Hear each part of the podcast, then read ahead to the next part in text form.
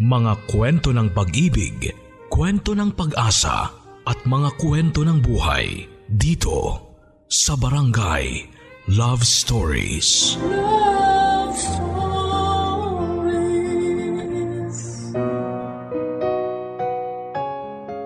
Hindi masama ang magmahal, lalong hindi ito kasalanan. Lahat ay pwedeng tumanggap at magbigay nito. Ikaw, nakapaglaan ka na ba ng pagmamahal para sa maling tao? Dear Papa Dudut, Ako po si Jamie, 28 years old at dito na po ako sa Manila lumaki. Tulad po ng ibang kabarangay ay gusto ko rin pong i-share ang may tuturing kong pinaka nakakahiyang kasalanang nagawa ko sa buong buhay ko. At kung bibigyan ako ng pangalawang pagkakataon para ituwid yon, ay isasakripisyo ko talaga ang lahat ng meron ako. Papadudot masasabi ko po na sobrang hirap talaga ng buhay namin ng mama ko noon. Ang totoo ay laking squatters area ko. Nakapag-aral ako ng hanggang high school dahil libre lang naman ang mag-aral sa public school. Pero kahit po noong nakagraduate ako ay hindi ko naging problema ang pag-aaral sa kolehiyo. Isang perk ng pagiging matalinong estudyante ay mismong scholarship na ang lalapit sa iyo.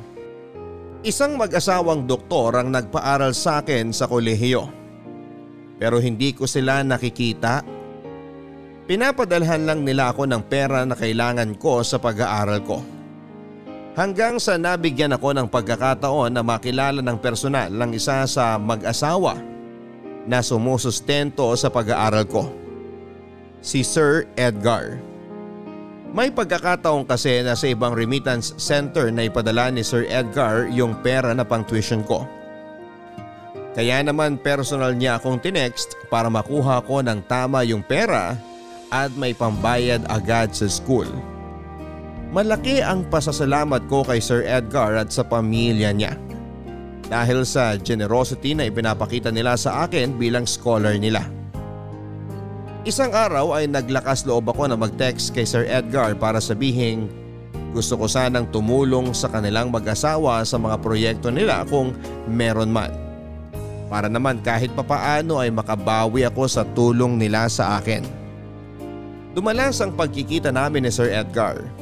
Mula noong makita niya ako ng interes na makibahagi sa mga feeding program nila. Siya pa lang ang nakikita ko noon. Hindi ko pa nakakadaong pang palad ang kanyang pamilya. Bata pa lamang ay gusto ko na talagang maging architect. Ang pangit po kasi ng bahay namin noon kaya pangarap ko talaga ang magkaroon ng isang malaki at magandang bahay. Mag-isa na lamang po kasi si mama na kumakayod dahil baby pa lamang ako noong iniwan kami ng papa ko. Kaya po wala akong kinilalang ama. Si Sir Edgar lang ang bukod tanging lalaki na nagpakita at nagparamdam sa akin na importante ako at meron akong halaga.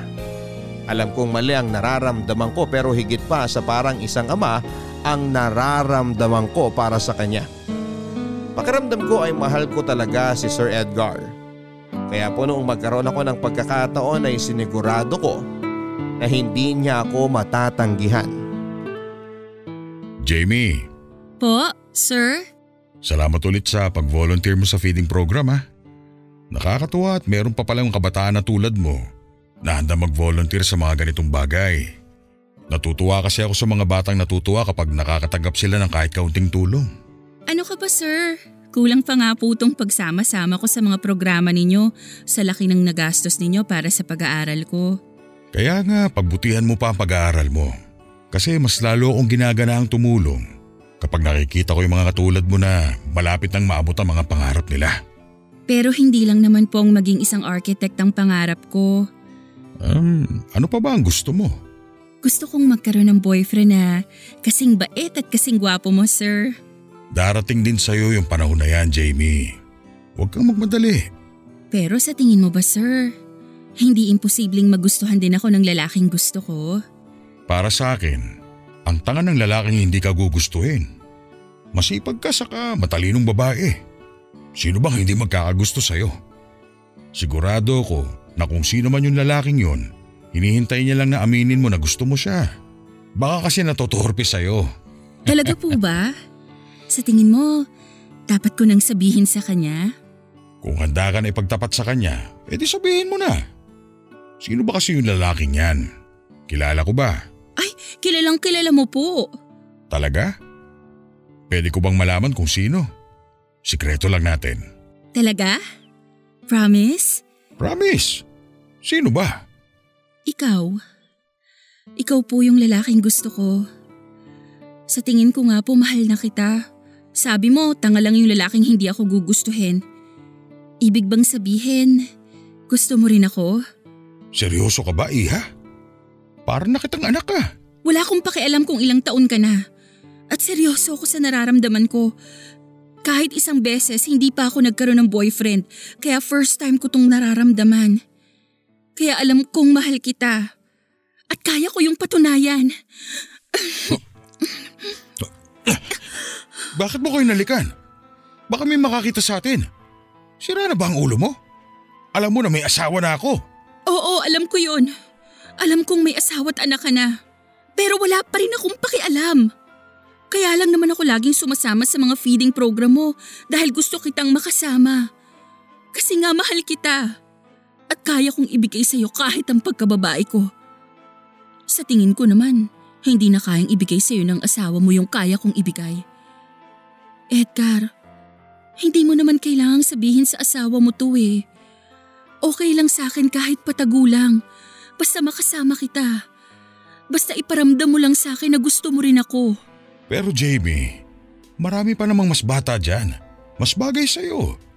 Hindi na kita kayang pasayahin tulad ng kaya nilang gawin sa'yo. Pero ikaw lang yung lalaking nagpapasaya sa akin. Hindi ko naman nararamdaman sa ibang lalaki yung sayang nararamdaman ko kapag kasama kita. Kaya pwede ba? Huwag mo naman akong pikilan. Pag-isipan mong mabuti. Maghihintay ako ng text mo. At sana, hindi ako masaktan sa mababasa ko.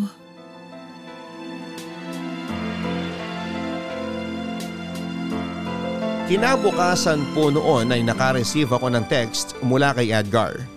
Ang sabi niya ay mag-usap daw kami. Masaya akong umalis ng bahay noon papadudot. Dahil sa hotel kami magkikita. Dahil kung ayaw niya sa akin ay pwede namang sa isang restaurant o park lang kami mag-usap. Pero dahil sa hotel niya kami gustong mag-usap, naramdaman ko na may gusto siyang mangyari pagkatapos. Aaminin ko na na-excite ako sa ideya na kukuha kami ng kwarto sa hotel na yon. At doon lang kaming dalawa. Handa na ako na magpaangkin kay Edgar kung sakali. Handa akong ibigay sa kanya ang kailanman ay hindi ko pa na ibibigay sa ibang lalaki. Ang virginity ko.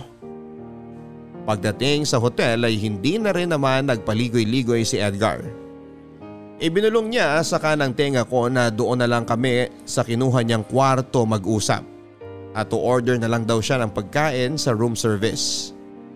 Kitang kita ko noon sa mga mata ni Edgar na medyo kinakabahan siya kaya hinawakan ko ang kamay niya para siya ay kumalma.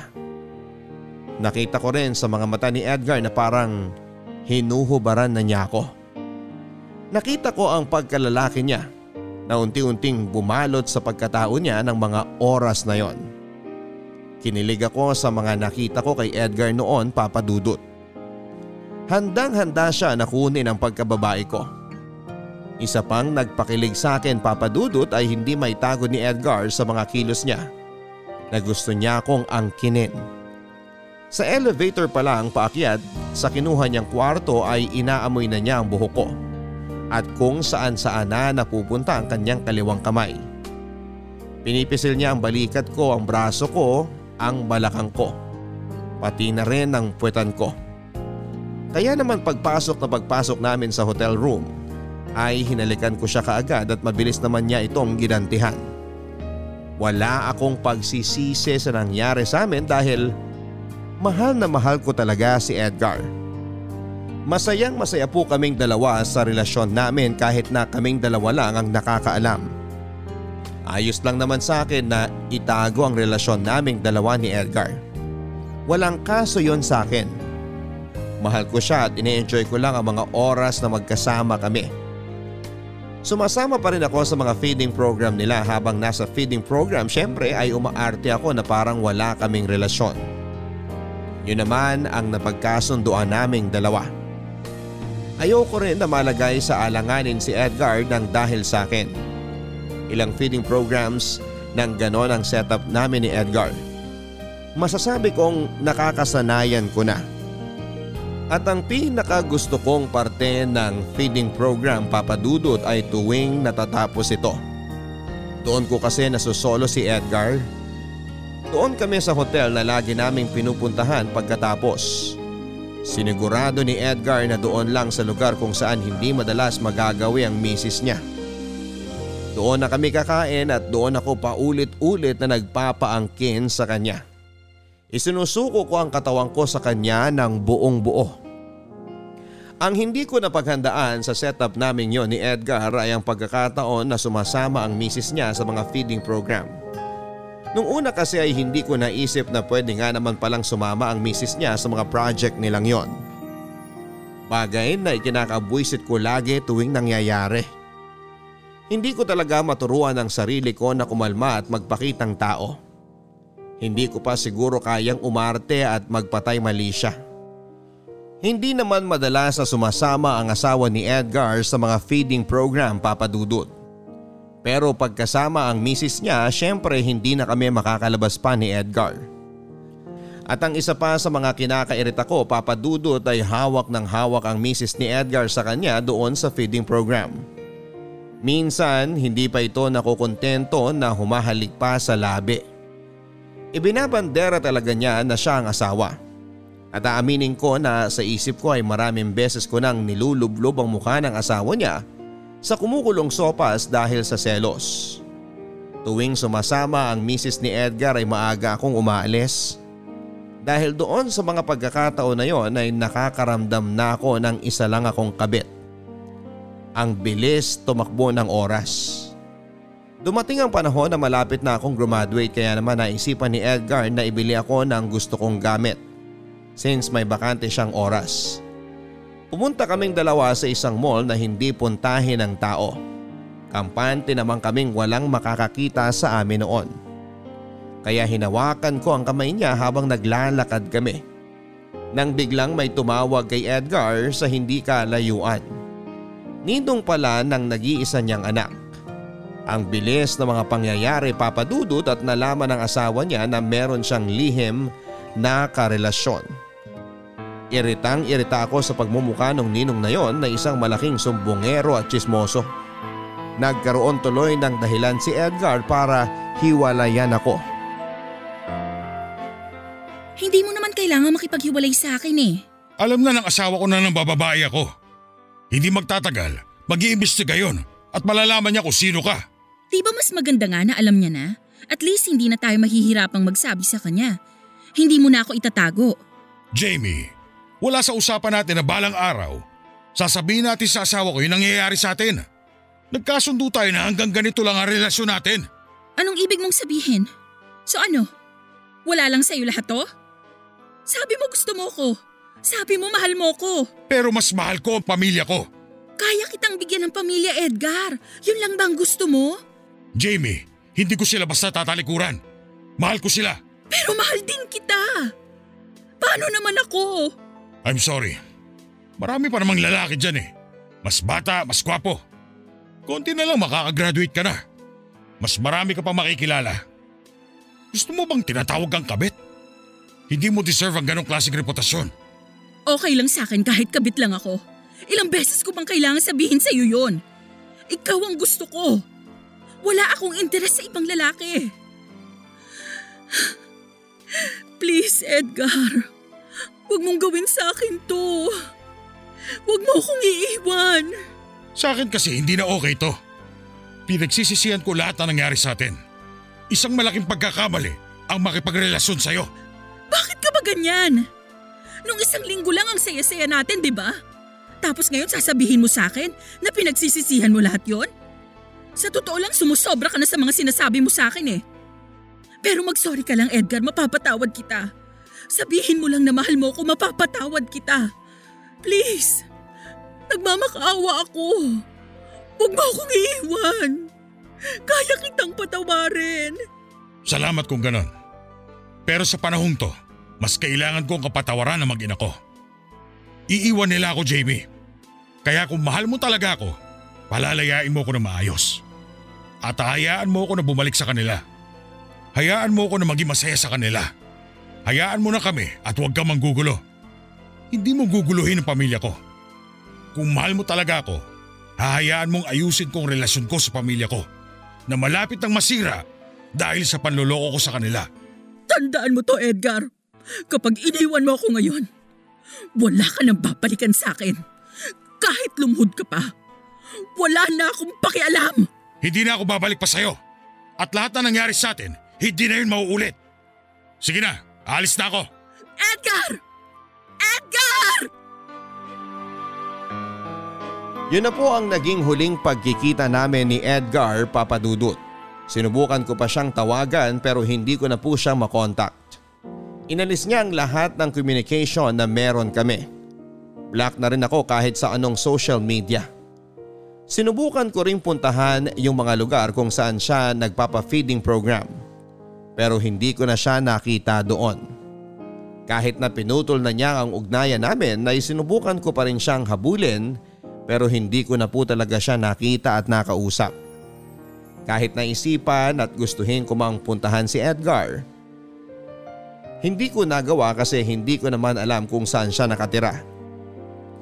Pero kung nagkataon na alam ko ang address niya papadudot ay baka talagang pinuntahan ko siya. Kahit sobrang kahihiyan ang tanggapin ko. Ewan ko ba, ganon ako kabaliw kay Edgar noon.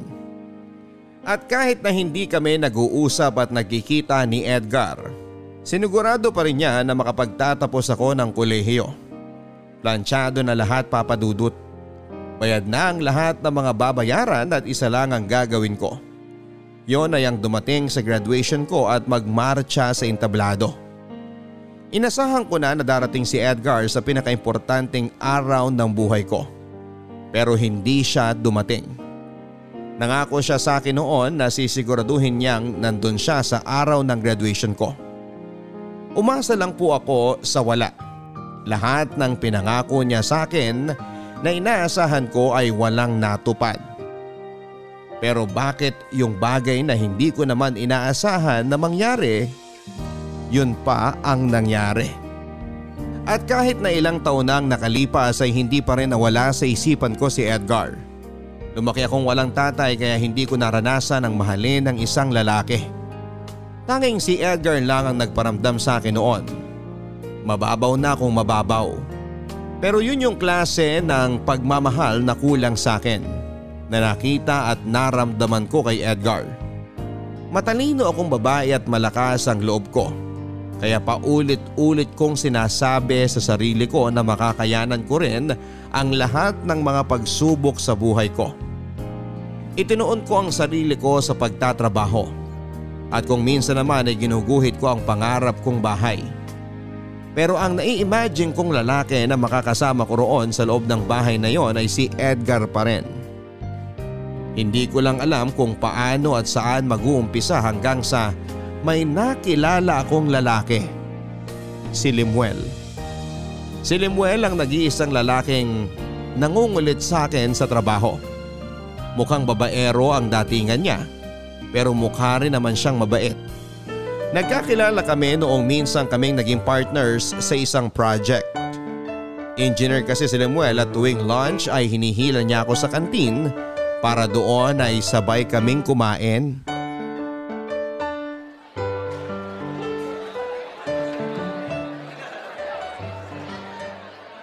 Alam mo ikaw, ang kulit-kulit mo. Mas sutil ka pa sa bata eh. Alam mo ikaw, ang seryoso-seryoso mo. Alam mo ba kapag hindi kang umingiti, mabilis ka magmumukhang matanda? Ay nako, wala akong panahon sa mga kalokohan mo, Lemuel. Marami akong trabaho. Mukha bang nga konti ng trabaho ko? Alam mo kasi, kahit gaano kadami ang trabaho mo, dapat hindi mo pa rin kinakalimutan ng kumain. Kasi kapag nagkasakit ka, lahat ng inipon mo mapupunta lang sa pagpapagamot mo. Oh, ito, kumain ka. Luto ng mama ko to. Talagang may baon ka pa ha? Mahal na mahal kasi ako ng mama ko eh. Ayaw niya na nagugutom ako. Kaya ayan, pinapabaunan niya ako lagi. Ah, ikaw, may nanay ka pa? Oo, meron pa. Kaming dalawa lang ang magkasama sa buhay. Bata pa lang ako, iniwan na kami ng tatay ko. Ang lungkot pala ng buhay mo. Bakit ngayon mo lang nakwento na iniwan pala kayo ng tatay mo? Eh hindi ka naman nagtatanong eh. Sa bagay, masyado pa kasing personal yung mga ganyang usapan para sa level ng pagkakaibigan natin eh. Pero simula ngayon since feeling ko nakapagpalagayan naman na tayo ng loob, lagi na kitang kukumustahin ha. Dami mong alam ah. Kainin mo na lang yung pabaon ng nanay mo. Ah, nga pala. Kumusta mama mo? Okay naman siya, malusog. Nandun lang siya sa bahay. Hiyang sa pagiging plantita niya. Uy, saluhan mo na ako dito sa baon ko. Pwede naman akong bumili ng pagkain ko dito kung magutom man ako. Pwede na ba akong umalis? Hindi, wag kang umalis. Kailangan kumain ka muna. Ano ba yung arte mo? Ba't bang sungit mo? Siguro, hindi ka pa nagkakajowa no? Kaya parang galit ka sa mundo. Kapal mo? Di ka nakakatawa. Nagka-boyfriend na ako, no? Pero isa lang. Isa pa lang?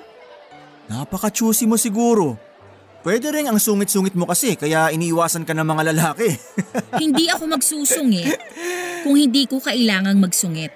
Saka bakit? Kailangan ba marami na dapat akong naging boyfriend? Huwag mo nga ako igaya sa'yo. Hoy! Hindi pa ako nagkaka-boyfriend, no? Pero seryoso, isang beses pa lang din akong nagka-girlfriend. Marami akong kakilalang mga babae na akala nila girlfriend ko sila. Yabang ka, girl? Totoo! Ang weird nga eh. Hindi ko naman sila niligawan pero nag-a-assume sila na girlfriend ko sila. Paano nangyari yun? Magic? Ay, iba talaga ang kayabangan nito. Hindi yun pagyayabang. Nagsasabi lang ako ng totoo. Kinikwento ko lang na may mga ganun palang klase ng babae. Kahit hindi mo ligawan, pwede mo maging girlfriend. Hmm, siguro kaya hindi ka pa nagkakajowa ulit kasi hindi ka pa nakaka-move on sa ex mo. Tama ba ako? Wala na kasi ako makikitang katulad niya. Ganon? Eh ba't hindi mo pinaglaban? Anong hindi? Pinaglaban ko siya. Hindi naman magiging kami kung hindi ko pinaglaban yung nararamdaman ko para sa kanya eh. So ikaw yung unang nagtapat sa ex mo? Grabe, iba ka rin ha? Oo, ako. Bakit? Anong masama ron? Hindi niya kasi marirealize na mahal niya rin ako kung hindi ko yun ginawa. Ah, baka naman minahal ka na lang din niya kasi sinabi mo na mahal mo siya. Ano ba? Mga asar ka lang ba talaga? Alis na lang ako. Uy, ito naman. Masyadong seryoso. Sorry na. Surihin mo mukha mo, leche.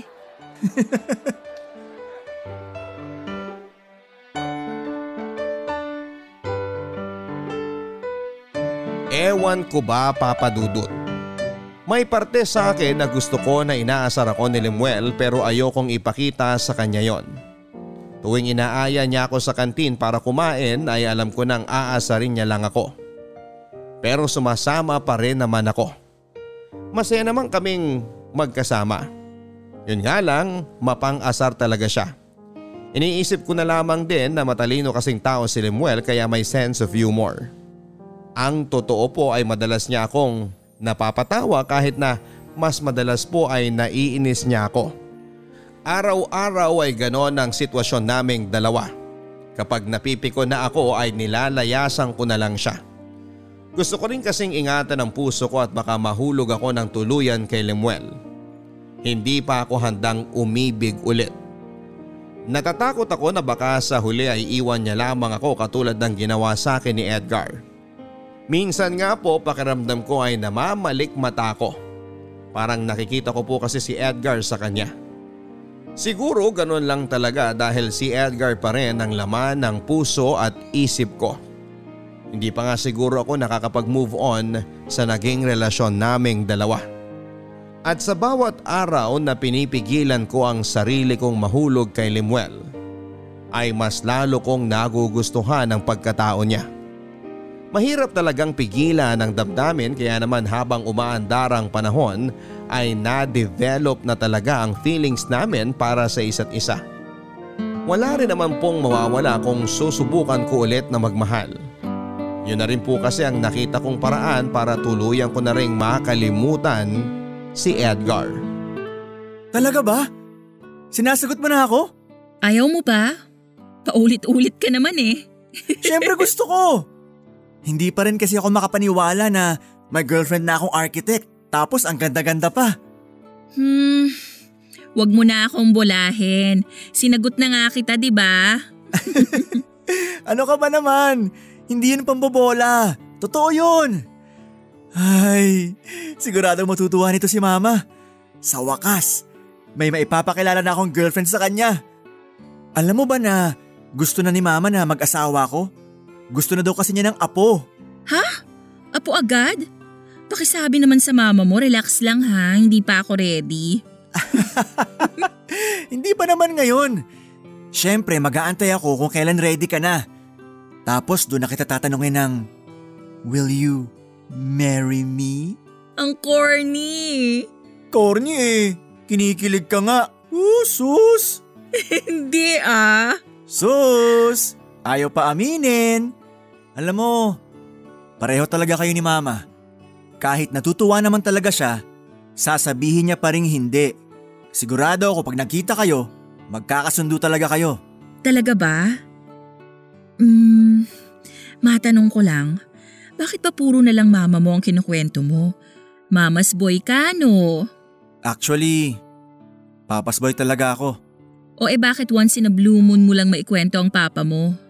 Nakita ko kasi kung paano na-depress si mama nun dahil kay papa. Halos magpakamatay na nga siya nun eh. Kaya sabi ko, aayusin ko ang buhay ko para maging proud ang mama ko sa akin. Yun ang mission ko sa buhay. Ang pasayahin ng mama ko.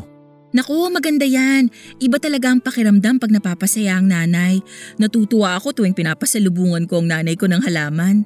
Alam mo yung hindi maitago ng mukha niya yung saya? Oo, alam na alam ko yan. Last time na nakita kong ganun kasaya mama ko, nung niregaluhan ko siya ng tuta. Pero teka, ano bang ginawa ng papa mo sa mama mo? Ano pa? Eh di ng babae. Ah, ganun ba? Eh di ba kasama niyo naman yung papa mo sa bahay niyo? Oo, Ibig sabihin, kayo yung pinili niya. Magpasalamat ka na lang kasi buo pa rin kayo. magpasalamat sa tatay ko. Hinding hindi mangyayari yun no. At dapat lang pinili kami ni Papa. Kasi kung pinili niya yung kabit niya at may nangyaring masama sa mama ko, isusunod ko talaga silang dalawa. Kahit makulong pa ako. Walang hiyang kabit yun. Alam naman niyang may asawa na yung tao eh. Bakit niya pa pinatulan? Eh, teka nga. Bakit ba napunta na yung usapan sa kabit ng papa ko? Ewan ko sa'yo. Dalang-dala ka na nga ng galit mo eh. Alam mo dapat patawarin mo na sila. Hinding hindi ko sila mapapatawad, Jamie. Kaya nga kung magkatuluyan tayo, hinding hindi ko gagawin yung ginawa ni Papa kay Mama.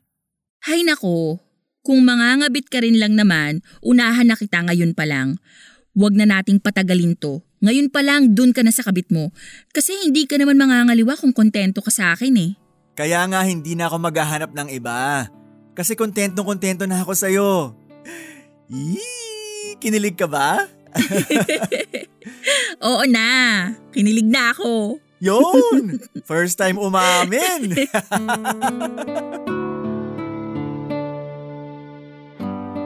Sa totoo lang papadudot, nasaktan ako sa mga sinabi ni Lemuel. Alam ko kasi yung pakiramdam na maging isang kabet at hindi piliin.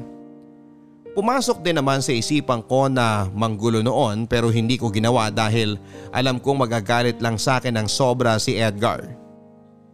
Hindi naman sa ipinagtatanggol ko yung mga kabit pero nagmahal lang din naman kasi kami. Gusto rin naming maramdaman yung kami yung pipiliin. Pero hindi ko na po yun ginawa kay Edgar dahil tama naman siya. Kung mahal ko talaga siya dapat ay palayain ko siya. Kaya po ganon ang ginawa ko. Pakiramdam ko po tuloy ay hindi ko pwedeng sabihin kay Limuel yung tungkol sa nakaraan ko. Natatakot ako na baka iwan niya ako kapag nalaman niyang minsan din akong nanira ng pamilya. Baka kasuklaman at kamuhian niya ako. Damang dama ko kasi ang pagkamuhi niya sa papa at sa kabit ng papa niya. Habang nagkikwento siya. Nang panahon na yon ay minabuti kong ilihim na lamang sa kanya ang madilim kong nakaraan at magpatuloy sa relasyon naming dalawa. Hindi kailanman dapat malaman ni Lemuel ang tungkol kay Edgar. Hindi naman niya kailangang malaman. Ito na ang simula ng aking bagong mundo. Aking mundo na kalilimutan na si Edgar. Ito na ang simula ng aking bagong buhay, pag-ibig kasama si Lemuel. Wala namang naikwento ang mama ko sa akin na may naging kabit ang papa ko kaya iniwan niya kami. Dumating ako sa punto na hindi ko maintindihan ang sarili ko. Kahit na anong pilit kong magpatuloy sa buhay ay hindi pa rin ako makalaya sa alaala ni Edgar. Naiisip ko pa rin siya kahit na kami na ni Lemuel. At kung sa bagay siguro ay nasa proseso pa ako noon ng tuluyang pagtanggal kay Edgar sa sistema ko. Pakiramdam ko tuloy ay nangangaliwa ako ng mga oras na yon. Pinag-aaralan ko naman ng maigi kung paano papasukin si Lemuel sa buhay ko. Masaya akong kasama si Lemuel at minsan kasi ay nakikita ko talaga sa kanya si Edgar. Hindi ko nga alam kung ano ba ang pinakain sa akin ni Edgar at hindi talaga siya mawala sa puso't isipan ko. Naging sobrang hirap talaga ang pag-move on para sa akin. Alam kong mali na isipin ko pa ang ibang lalaki habang kasama ko ang lalaking pinangakuan ko ng pagmamahal. Parang mas nahirapan pa nga ako dahil ilang linggo na kaming magkarelasyon ni Lemuel noon. Pero hindi ko pa rin magawang sabihin sa kanya ang salitang mahal kita. Pero hindi ko po hinayaan na sirain ng nakaraan ko ang kung anong meron kami ni Lemuel. Sa pagtakbo ng oras at paglipat ng mga araw, masasabi kong unti-unti na akong nakapag-move on sa nakaraan ko. Slowly but surely ika nga.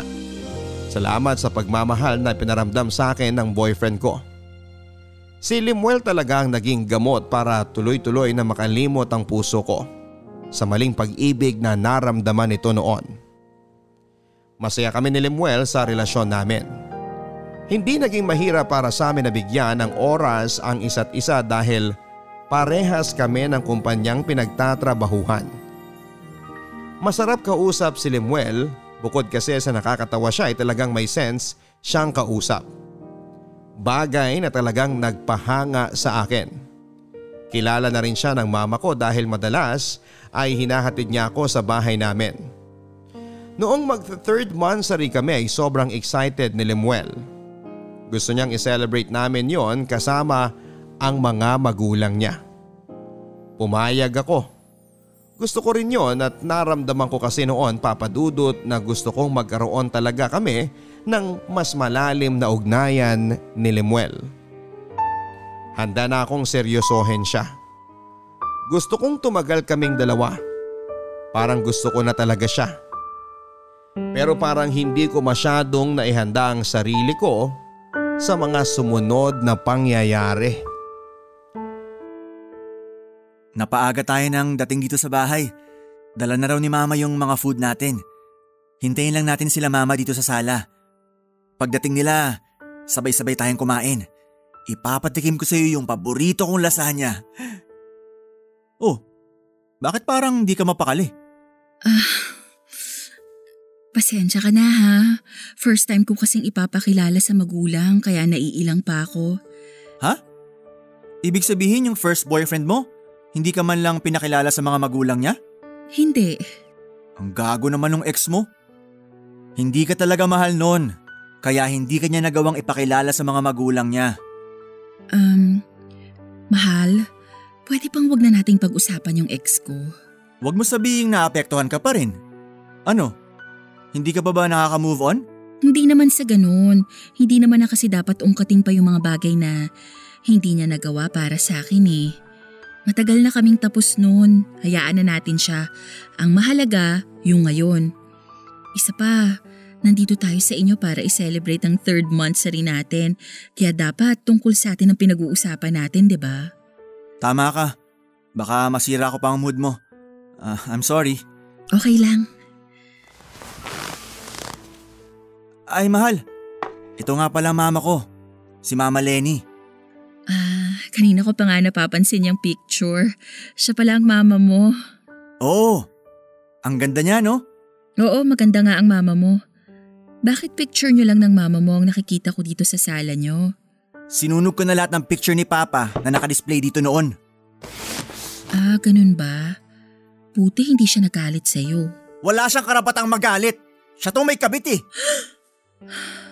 oh, mahal, okay ka lang ba talaga? Oo, medyo kinakabahan lang ako kasi nagagalit ka na naman eh. Nako, pasensya ka na. Basta kasi tungkol kay Papa, madali ako mairita. Mahal, naisip ko lang. Siguro dapat maging okay na rin kayo ng papa mo. Kasi sa mga kwento mo, parang okay naman na ang parents mo eh. Mukhang okay lang sila ni Mama. Iniiwasan na kasi ni Mama na magkwento ng mga kung ano-ano sa akin tungkol kay Papa. Kung magkakwento man siya, yung siguradong maganda na lang. Alam niya kasing sobra akong nagagalit tuwing may maikakwento siya sa akin na sablay ni Papa. Katulad kanina nung natanong mo yung picture niya. Ang bilis kong pumitik. Ganon ako lagi. Hay, pero alam mo, minsan nga, naisip ko sana sumama na lang si Papa sa kabit niya eh. Siguro mas okay kami ni Mama ngayon. Bakit mo naman nasabi? Kasi para lang silang nagpaplastikan eh. Ewan ko ba? Yun kasi yung nararamdaman ko. Yun ang nakikita ko sa kanila. May idea ka ba kung sino yung naging kabit ng papa mo? Ang alam ko lang, bata yung naging kabit niya. Parang kasing edad ko ata. Natandaan ko kasi yung sinabi ni mama nun na halos anak na daw ni papa yung babae. Kaya sa tingin ko mga kasing edad ko siya. Sure kang yun lang ang alam mo tungkol dun sa babae? Ah, oo. Teka nga, bakit ba interesado ka sa kabit ng papa ko? Nung last time na nag-usap tayo tungkol doon, parang pinagtatanggol mo pa yung kabit niya. Aha? Wala lang. Nanghihinayang lang naman ako sa relasyon nyo ng papa mo. Para sa akin kasi, para maintindihan mo ang isang tao, dapat ilagay mo yung sarili mo sa sitwasyon niya. Kaya inisip ko na baka minahal talaga nung kabit yung papa mo. Wala akong pake kung mahal niya ang papa ko. Kasi alam naman niya na may asawa niya eh. Bakit niya pa mamahalin? Sa bagay, naisip ko lang naman yun. Pwede ba next time? Huwag na rin natin pag-uusapan to? Okay, sige. Pasensya na. Lenny, hindi ko makakalimutan ang pangalan na yon. Unang kita ko pa lamang sa picture ni Lenny ay nakutuban ko ng si Edgar ang tatay ni Lemuel. Ginawa ko ang lahat para maitago ang kaba ko kay Lemuel. Ang akala ko ay sa pelikula lang nangyayari ang mga eksenang yon papadudot. Ang gulo ng isip ko noon dahil hindi ko lubos maisip na nandun ako sa sitwasyon na yon. Kinailangan kong makaalis doon kaagad. Nagdahilan ako kay Limuel na biglang sumama ang pakiramdam ko para lang makaalis kaagad ako sa bahay nila. Sinabi ko na bigla akong inatake ng migraine at kailangan kong ihiga ang sakit ng ulo kong yon. Nag-offer pa siya sa akin na doon lang ako sa guest room nila magpahinga. Pero nagpumilit ako na umuwi na. Hindi ko hinayaan na hintayin pa naming dumating ang mama niya. Siguradong mamumukhaan ako noon na ako ang scholar nila ni Edgar at nagkikita kami noon sa mga feeding program nilang mag-asawa. Ayokong mabanggit ng mama ni Lemuel sa kanya na kilala ko ang papa niya. At lalong ayokong dumating sa punto si Lemuel na pagtagpi-tagpiin niya ang mga pangyayari. At baka magkaroon pa siya ng ideya na ako ang naging kabit ng papa niya. Hindi ko kakayanin yon pag nagkataon. Hindi kailanman. Mukhang may gustong patunayan ng tadhana sa akin ng araw na yon papadudot. Matapos kong makumbinsi si Lemuel na iuwi na niya ako. Pagtayong pagtayo naming dalawa sa sofa, biglang bumukas ang pintuan at pumasok ang mama niya. Hindi niya ako nakilala kaagad mula sa pinto pagpasok niya ng bahay. Bagay na ipinagpasalamat ko. Kita ko sa mukha niya na excited at masaya siya dahil sa wakas may ipapakilala ng girlfriend si Lemuel sa kanya. Parang inaalala niya kung saan niya ako nakita noon. Grabe ang paglunoko ng laway ng mga sandaling yon papadudot. Centralize ang aircon sa loob ng bahay nila pero gamunggo ang patak ng pawis ko. Ipinagdarasal ko na wag sana niya akong makilala. Pero hindi umubra. Naalala niya ako at naalala niya na ako ang scholar nilang mag-asawa at nagkikita kami noon sa mga feeding program nila. Sa lakas ng tibok ng puso ko. Akala ko ay lalabas na ito sa dibdib ko dahil sa sobrang kaba. Hinintay ko na may mangyaring bayolente. Posible kasing alam niya na ako ang naging kabit ni Edgar. Inaasahan ko nang sisigawan niya ako. Pwede ring sabunutan niya ako. Iniisip ko nga noon na kapag nangyari ba yon ay ipagtatanggol kaya ako ni Limuel. Pwede rin hindi kasi mahal na mahal niya ang mama niya. At ako ang dahilan kung bakit nasira ang pamilya nila. Hindi ko inaasahan ang sumunod na mga nangyari papadudot. Sa galak ni Lenny ay niyakap ako nito ng mahigpit. Naramdaman ko na totoo ang yakap niya at walang bahid ng pagpapanggap. Nadurog ako noon papadudot Mabait nga talaga si Lenny. Sobrang bait. Tulad ng mga kwento ni Limuel sa akin. Sumagi ng bahagya sa isipan ko na bakit ko ba nagawang muntik ng agawin ang asawa niya. E isa siyang mabuting tao. Nagulat si Lemuel na magkakilala kami ng mama niya. Ikinagulat niya rin na ako ang naging scholar ng mga magulang niya at nakakasama nila ako sa mga feeding program pero never kaming nagkita doon. Akala ko noon ay malilito siya at mag-iisip ng kung ano. Pero baliktad ang nangyari. Sinabi niya na destiny raw ang lahat ng yon. Dahil doon ay meant to be raw kami. Tadhana raw ang naglapit sa aming dalawa. Medyo nakahinga ako noon papadudot. Pero natanong ako ni Limuel kung bakit hindi ko nabanggit sa kanya. Na mama niya pala ang sponsor ko nang ipinakita niya sa akin ang picture nito. Ang sabi ko na lang ay hindi ko siya namukhaan sa picture. Kinagat naman niya ang palusot ko. Umasa ako na walang kasama ang mama ni Limuel pagpasok ng bahay. Nasabi ko sa sarili ko na malulustan ko ang eksenang yon basta't hindi ko lang makita si Edgar. Halos literal na tumigil ang pagtibok ng puso ko nang bumukas ang pinto. Bilang hindi na lang ako nakahinga sa nakita kong pumasok sa bahay. Walang iba kundi si Edgar. Nakita ko ang pagkabigla sa mukha niya. Nabasa ko rin sa mga labi niya na napamura siya habang gigil na gigil. Masasabi kong pareho na lang kaming sinakyan ang sitwasyon na yon. Para hindi makahalata si Lenny at si Lemuel. Pinilit kong umarte ng maganda para hindi ako malagay sa alanganin kay Lemuel pero hindi siya madali papadudot. Mabagal ang naging takbo ng oras ng gabing yon. Ang daming kinuwento sa akin ng mama ni Lemuel tungkol sa mga bagay noong bata pa siya. At sinabi rin niya sa akin na sana raw ay magpakasal kami ng anak niya. Gustong gusto na raw niya kasing magkaroon ng apo. Habang nagkikwento siya ay tango lang ako ng tango.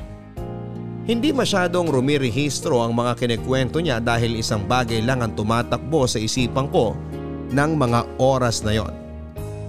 Yon ay matapos na ang gabing yon at makauwi na ako ng walang tinatamong sugat sa katawan. Hindi ko kasi alam ang ipapaliwanag ko sa nanay ko kapag umuwi ako ng maraming galos at duguan. Kumuha ng maiinom si Lenny at sinamahan niya si Lemuel para tulungan kaya naman naiwang kaming dalawa ni Edgar sa terrace nila. Oo sa terrace ng bahay nila Papa Dudut. Doon kami nagkape matapos kaming mag-dinner na apat. Sobrang giliw ng mama ni Lemuel sa akin at hindi pa niya ako pinauwi kaagad. Pilit ko na lang sinakyan ang mga nangyayari. Maingat din ako sa mga sagot at kilos ko dahil ikakamatay ko kapag nakahalata si Lemuel. Nung maiwan na kaming dalawa ni Edgar ay nagkaroon ako ng pagkakataon na titigan muli ang mukha niya. Hindi ko maintindihan ang mararamdaman ko noon. Alam kong mahal ko na si Lemuel pero noong matitigan ko ang mukha ni Edgar ay nakaramdam ako ng pagkasabik na yakapin siya. Pero mukhang kabaliktaran ng naramdaman ko sa nararamdaman niya papadudot. Inipon ko ang lahat ng lakas ko ng loob para tumagal at kayanin ko ang engkwentro naming yon ni Edgar. Ano bang ginagawa mo, Jamie? Akala ko ba malinaw sa'yo naging usapan natin? Malinaw sa akin lahat yon Edgar, okay? Pero hindi ko alam na anak mo si Limuel. Hindi ko naman siya nakita noon sa mga feeding program nyo. Pues wala akong pakialam. Umalis ka na dito.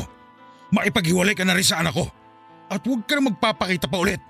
Patahimikin mo ng pamilya ko. Huwag mo na guluhin ang buhay namin. Kahit kailan hindi kita ginulo. Huwag kang ang umasta na parang ikaw ang biktima dito. Sa tingin mo ba? Hindi gumulo ang buhay ko dahil sa'yo? At sino ka para sabihin ako ng dapat kong gawin? Mahal ko si Lemuel. At hindi ko siya iiwan dahil lang sa sinabi mong iwan ko siya. Hindi mo ako pwedeng diktahan. Hindi mo ba naisip ko anong mangyayari sa inyo? Kung malaman niya na ikaw yung naging kabit ko noon? Na ikaw yung sumira ng masaya niyang pamilya? Ikaw yung dahilan kung bakit nasira yung relasyon namin mag-ama. Huwag mong isisi sa akin lahat ng nangyari noon. Dahil base sa naaalala ko, na-enjoy mo naman lahat yon, di ba? Isa pa, wala akong balak sabihin yun sa kanya. Kaya malalaman niya lang yon kung ikaw mismo ang magsasabi. Kaya manahimik ka na lang at hayaan mo maging masaya kami ng anak mo. Huwag mo ako subukan, Jamie. Bakit? Anong gagawin mo, Edgar? Ha? Sasabihin mo kay Lemuel?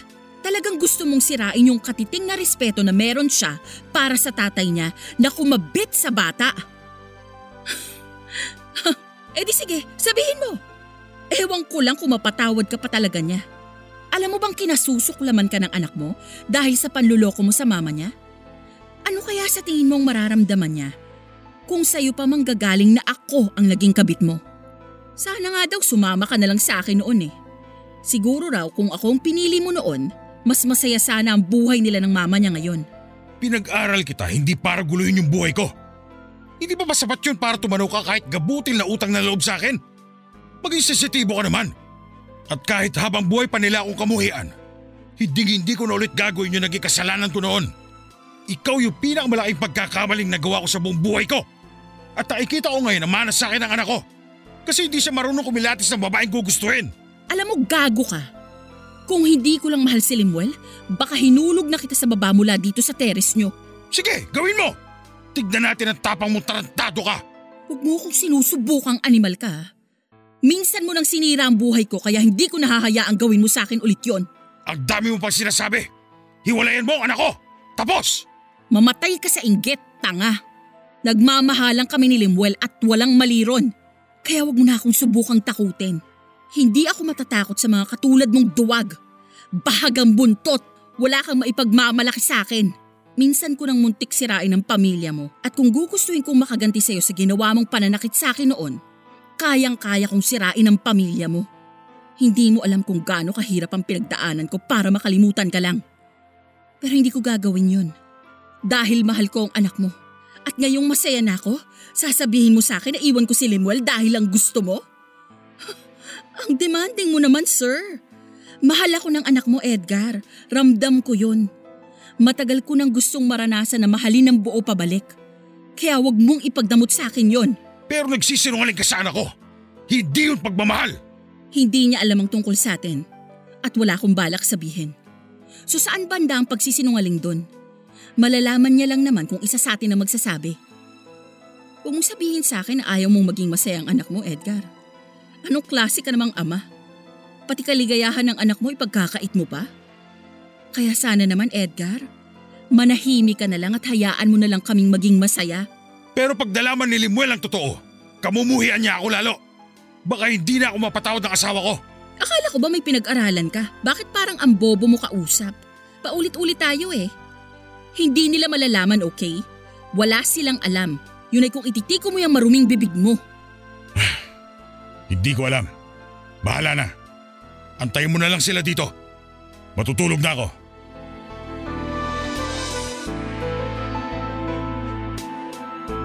Hinayaan kong tumulo ang mga luha ko na pinagkapigil-pigilan kong bumagsak nang makalayo sa akin si Edgar. Pinigilan kong umiyak sa harapan niya dahil ayokong isipin niya na mahina ako at may nararamdaman pa ako para sa kanya. Ayoko magmukhang marupok papadudot. Kahit durog na durog na ang buong pagkatao ko dahil sa komprontasyon na yon, ay pinilit kong ipakita sa kanya na matapang ako. At kahit parang nauupos na ang kaluluwa ko ng mga oras na yon ay bigla tuloy akong naguluhan papadudot. Parang gusto ko nang maging kami na lang ulit ni Edgar. Mali ang nararamdaman kong yon, malamang dala lang yon ang sobrang pagkamis ko sa kanya. Kaya ganon ang naramdaman ko. Pero hindi pwedeng madala ako ng damdamin ko. Kailangan ay mas ituon ko pa ang atensyon at nararamdaman ko para sa boyfriend kong si Lemuel. Hindi nagtagal matapos umalis ni Edgar ay dumating na rin si Lemuel. Mabuti na lamang at inubos ko na ang mga luha ko sa pag-iyak at pinilit na tumahan bago pa siya dumating. Napansin niya na mugto ang aking mga mata. Ang sabi ko na lang siguro dahil yon sa antok. Naniwala naman siya. Kinuha lang daw ng mama niya ang mga photo album nila para maipakita sa akin. Habang tinititigan ko ang mukha ni Lemuel ay naisip ko na para siyang pinabatang si Edgar. Kaya siguro madalas kong makita si Edgar noon sa kanya dahil mag-ama pala sila. Pero sa pagkakataong yon, hindi ko nahahayaan pa na mawala siya sa akin. Nangako ako sa sarili ko na hindi ako magtatago ng sikreto sa kanya. Maliban na lamang sa parte ng buhay ko na minsan akong naging kabit ng papa niya. Halos mag-aalas 11 na ng gabi at hindi pa rin tapos ang kwentuhan namin. Habang tumatagal ay mas lalo kaming naging close ni Lenny. Tita Lenny, sabi niya kasi ay Tita Lenny ang itawag ko sa kanya. Nung una ay naiilang ako pero dahil nga sa ilang oras naming pagkwekwentuhan ay napilit niya rin ako. Ang lakas pala nilang mag-ina sa puyatan. At hindi na ako magtataka dahil doktor nga pala ang mama ni Lemuel. Sanay na sanay talaga siya. Hindi rin naman ako dinapuan ng antok dahil sobrang daming kwento ni Tita Lenny na sinasabayan ng mga joke ni Lemuel. Ganon pala ang pamilya nila. Ngayon naiintindihan ko na kung bakit ganon na lamang ang galit ni Lemuel sa papa niya dahil sa pangangabit nito. Ang dami ko ng litratong nakita sa photo album nila.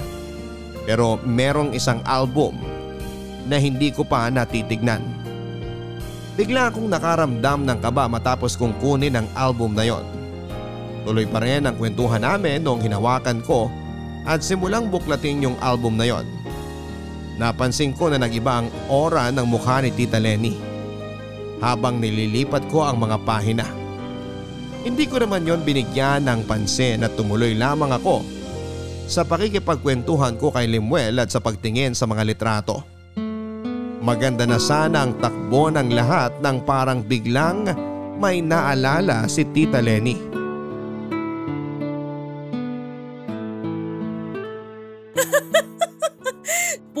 Talaga kalokohan. Baka sumakit na ang tiyan namin ni Jamie sa kakatawa. Hay naku tita, ganyan nga yan. Kahit pag nasa opisina kami, hindi rin siya maawat sa mga joke niya. Kunwari ka pa mahal. Eh yun nga ang dahilan kung bakit mahal na mahal mo ako eh. Oo na, mahal na mahal na kita. Parehas talaga kayo ni mama. Ang babaw ng kaligayahan nyo. Ang bilis nyo mapatawa. Kaya tama ako na magkakasundo talaga kayo eh. Parehas din kayo ng papa mo. Ganyan na ganyan din siya noon. okay ka lang mahal? Gusto mo ng tubig? Okay lang ako. Nasamid lang ako. Sorry. Ah, ito na lang ba yung photo album na hindi ko pa nakikita? Actually, yun na talaga yung last. Yan yung mga picture kung saan ginagawa nila mama yung mga program nila. Kasama na rin dun yung kukuha sila ng scholar na pag-aaralin nila sa college. Oo mahal, naging part ako ng program na to nila tita. Ay, oo nga pala. Nakakatuwa. Sakto wo, barangay namin to. Ay, nakaka-good vibes. Bigla ko tuloy na alala yung mga araw na yon. Utang ko po sa inyo tita kaya nakapagtapos ako ng college. Masaya ako na nakatulong kami sa'yo. May iba pa kaming scholar sa lugar nyo. Yung iba, teacher na ngayon. Ay talaga po? Hindi ko po alam na may iba pa kayong mga scholars sa amin. Akala ko po noon ako lang. Nakakatuwa naman. Ibig sabihin po mas marami pa kayong mga kabataan na natulungan makapagtapos ng pag-aaral bukod sa akin. Pero bakit kaya parang wala akong nakita ng mga katulad kong estudyante noon sa mga feeding program? Oo nga no. Parang ikaw lang din ang naaalala kong scholar namin na naging interesado sa feeding program. Actually, ikaw lang ang nakita kong scholar namin ever. Rule kasi namin ni Edgar na maging anonymous sa mga scholar namin at huwag ipaalam sa kanila na kami ang sponsor nila para walang attachment. Nakakabilib ka naman, mahal. Ikaw lang ang nagtyaga sa mga feeding program noon. Ikaw na ang model scholar. Ah, teka Jamie. Sino palang nag-imbita sa'yo sa feeding program? Bale, ako po ang nag-text kay Sir Edgar na interesado po akong tumulong sa inyo sa kung anuman. Kaya nauwi po ako sa pagtulong sa mga feeding program nyo, tita. Iba talaga ang mahal ko. May pagkukusa. Kaya kita mahal na mahal eh. Ewan ko sa'yo. Nagkapalitan kayo ng text noon? Sandali, Jamie. Architecture ba ang natapos mong kurso? Opo, pangarap ko po kasi talaga yon. Tita, okay ka lang po ba? Parang namutla po kayo. Oo nga ma. Okay ka lang ba?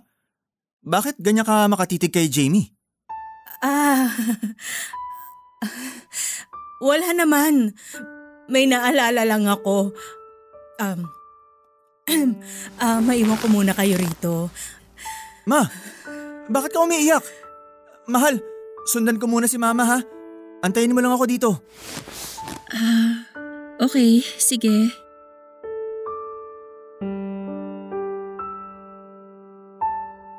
Halos tumagal po ng isa't kalahating oras ang pag-uusap nila. Naayos ko na po yung mga dapat kong ayusin at nahugasan ko na rin ang mga tasa at platitong nagamit namin. Pero hindi ko pa rin alam kung bakit gano'n na lamang ang reaksyon ni Tita Lenny noong sinabi ko na architecture ang kurso ko. Dumiretso na ako sa sala at doon ko na lang minabuting maghintay. Medyo kinakabahan na ako habang iniisip ko kung bakit gano'n na lamang katagal ang pag-uusap nila. Nakaramdam na rin ako ng pagkaantok pero wala pa rin limwell na bumababa mula sa pangalawang palapag ng bahay nila. Kung nasaan ang kwarto ng parents nila. Bigla na lang akong kinabahan ng sobra nang marinig ko na humahagulhol si Tita Lenny at nasundan nyo ng mga gamit na nabasag. Naalala ko na baka alam na ni Tita Lenny na ako yung naging kabit ng asawa niya noon. Pero pinilit ko pa rin kalmahin ang sarili ko. Dahil kami lang naman dalawa ni Edgar ang nakakaalam ng sekretong yon. At kampante rin ako na hindi niya yon sasabihin sa mag-ina. Pero kabaliktaran po nang iniisip ko ang nangyari dahil umamin po ang gagong si Edgar sa naging relasyon naming dalawa. Aray! Halika! Dito tayo mag-usap sa labas. Aray, ano ba? Lemuel, nasasaktan ako! Kulang pa yung gago ka! Ano bang problema mo? Bakit mo ako sinampal? Kailan mo balak sabihin sa akin ang totoo, ha? Kailan? Anong ibig mong sabihin? Yung unang lalaki naging boyfriend mo. Papa ko yun, di ba? Ang galing mong artistang gago ka! Napaikot mo ako! Ah, sinabi niya pala sa inyo. Napakatarantado pala talaga ng tatay mo eh. Ikaw ang tarantado sa inyong dalawa. Oo, inamin na ni Papa. Ibang klase kang babae. Hayop ka, niloko mo ako! Alam mo kung gaano ko kinamumuhian yung tatay ko manloloko. Pero yung mas malala, ikaw yung naging kabit ng papa ko! Ang dumi mo! Lemuel, please. Hayaan mo muna akong magpaliwanag. Ano bang ipapaliwanag mo? Nang dahil sa'yo, nakita ko na namang umiyak ang mama ko. Matagal na panahon na, Jamie. Simula nung huling beses siyang umiyak ng ganon. At kasalanan mo to! Hindi mo nalaman ni mama ang pangalan mo noon. Nasabi naman ng ninong kong kurso mo sa kanya. Ikaw lang ang scholar nilang architecture ang course! Pero ngayon ko rin lang naman nalaman ang lahat. Ngayon ko lang napagtagpi-tagpi ng buo. Nung nakita ko yung papa mo, Doon ko lang nalaman na ikaw pala yung nag-iisang anak niya. Hindi ko to sinasadya, maniwala ka. Paano pa ako maniniwala sa'yo ha? Ikaw yung babaeng dahilan kung bakit muntik magpakamatay dati si mama. Kaya pala lagi mo pinagtatanggol yung kabit ni Papa kasi ikaw pala yon. Kaya pala gustong gusto mong pinag-uusapan natin yung Papa ko kasi siya yung lalaking una mong minahal. Sa dami ng lalaki, bakit Papa ko pa, Jamie? Hindi ko naman talaga alam eh. Sana naman maniwala ka sa akin. Noong nagkakilala tayo sa trabaho, hindi ko alam na anak ka ni Edgar. Wala akong maitim na balak sa pakikipagrelasyon sa iyo, Lemuel. Mali ang nagawa ko noon na nakipagrelasyon ako sa tatay mo. Pero pinagsisihan ko na yon. Pinagsisisihan? Paano ka nagsisi? Sige nga, paano? Siguro kaya mo ako sinagot para pilitin mo si Papa na makipagbalikan sa'yo, no? O kaya gusto mo siyang hut-hutan ng pera? Ang kapal ng mukha mo. Oo, pinag-aral ako ng magulang mo. Oo, kumabit ako sa tatay mo. Pero hindi ko siya pinerahan kahit kailan. Intindihin mo naman na nagmahal lang ako. Hindi ko sinadya na sirain ang pamilya mo. Hindi ako maniniwala sa yung hayop ka! Hindi mo kasi alam ang pakiramdam ng masiraan ng pamilya kasi wala ka naman nun! Sabihin mo nga sa akin yung totoo. Mahal mo pa ba ang papa ko? Hindi! Matagal nang hindi. Ikaw ang mahal ko, Limuel. Sinungaling! Kaya nga hirap na hirap ka magmahal ng iba dahil mahal na mahal mo pa si Papa! Noon yon, hindi na ngayon. Umalis ka na! Bago pa ako may magawang di maganda sa'yo! Sige, gawin mo ang gusto mong gawin sa akin. Murahin mo pa ako. Saktan mo pa ako ulit. Kahit pa ulit-ulit. Gusto mo kumuha ka pa ng bato at ipukpok mo sa ulo ko ngayon eh. Sige, gawin mo lang. Kung yun ang magpapagaan ng pakiramdam mo. Pero please, Lemuel, huwag mo akong paalisin. Huwag mo akong iiwan. Kung gusto mo luluhod ako sa harap mo, nagmamakaawa ako sa iyo. Kahit matulog pa ako dito sa labas ng bahay niyo, gagawin ko. Basta mapatawad mo lang ako. Hindi dapat pinapatawad ang mga katulad mong kabit. Wala kang utang na loob. Pinag-aral ka na nga ng mga magulang ko. Tapos ito pa yung isusukli mo? Wala kang kwenta! I'm sorry, Limuel. I'm sorry. Please, patawarin mo na ako. Ganyan ka rin ba nagmakaawa sa papa ko dati? Na ikaw yung piliin niya at wag kami? Sana nga ikaw na lang ang pinili niya para walang dahilan na magkakilala pa tayo. Nandidiri ako sa'yo. Nandidiri ako sa sarili ko. Isipin mo, nalawayan ka na ng tatay ko. Tapos natikman ko rin yung laway mo. Napakagago na pinaranas mo sa akin. Hayop kang kapit ka! Umalis ka na! At ayoko makita pa ulit yung pagmumukha mo! Lemuel! Umalis ka na! Bago ko patadyakan yung mukha mo! Umalis ka na!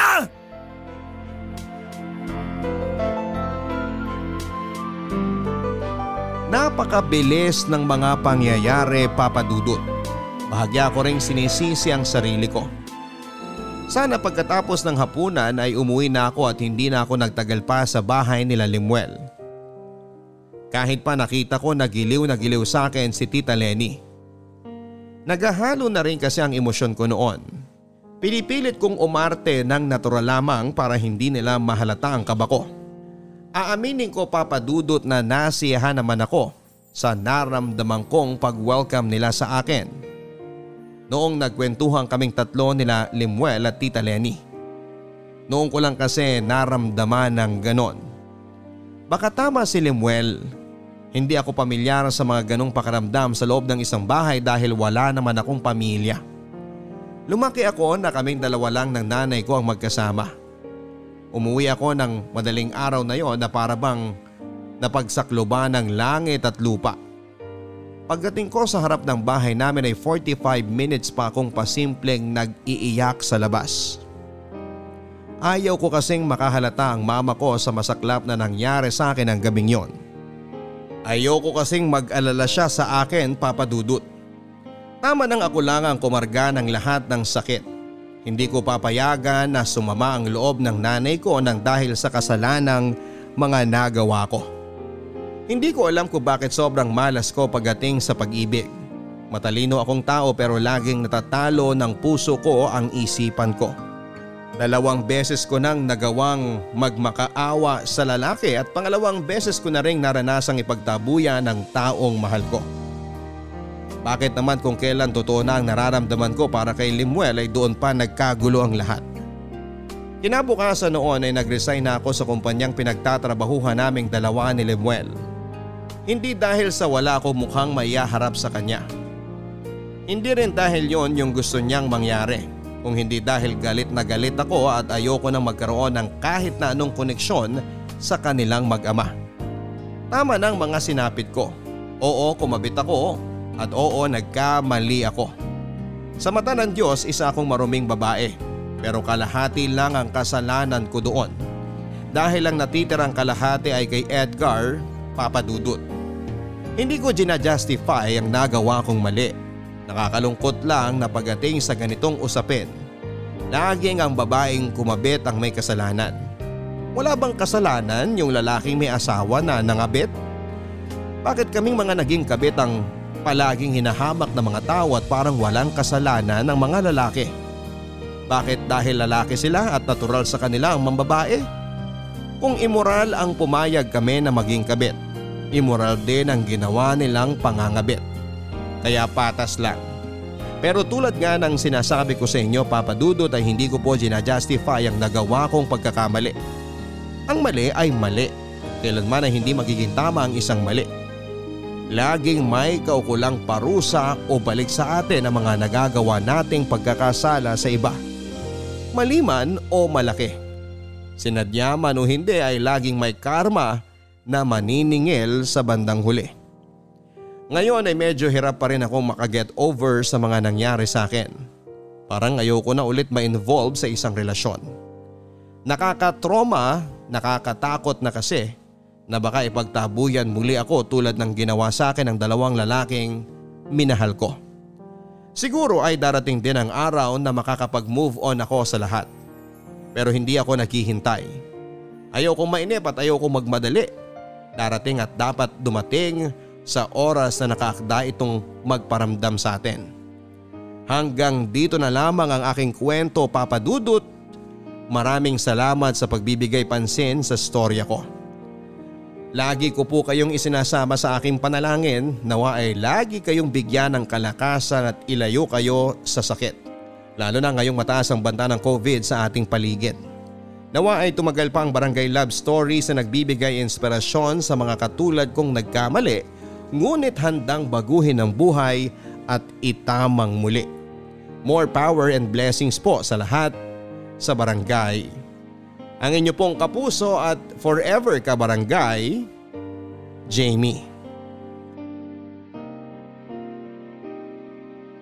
Mga kwento ng pag-ibig, kwento ng pag-asa at mga kwento ng buhay dito sa Barangay Love Stories. Love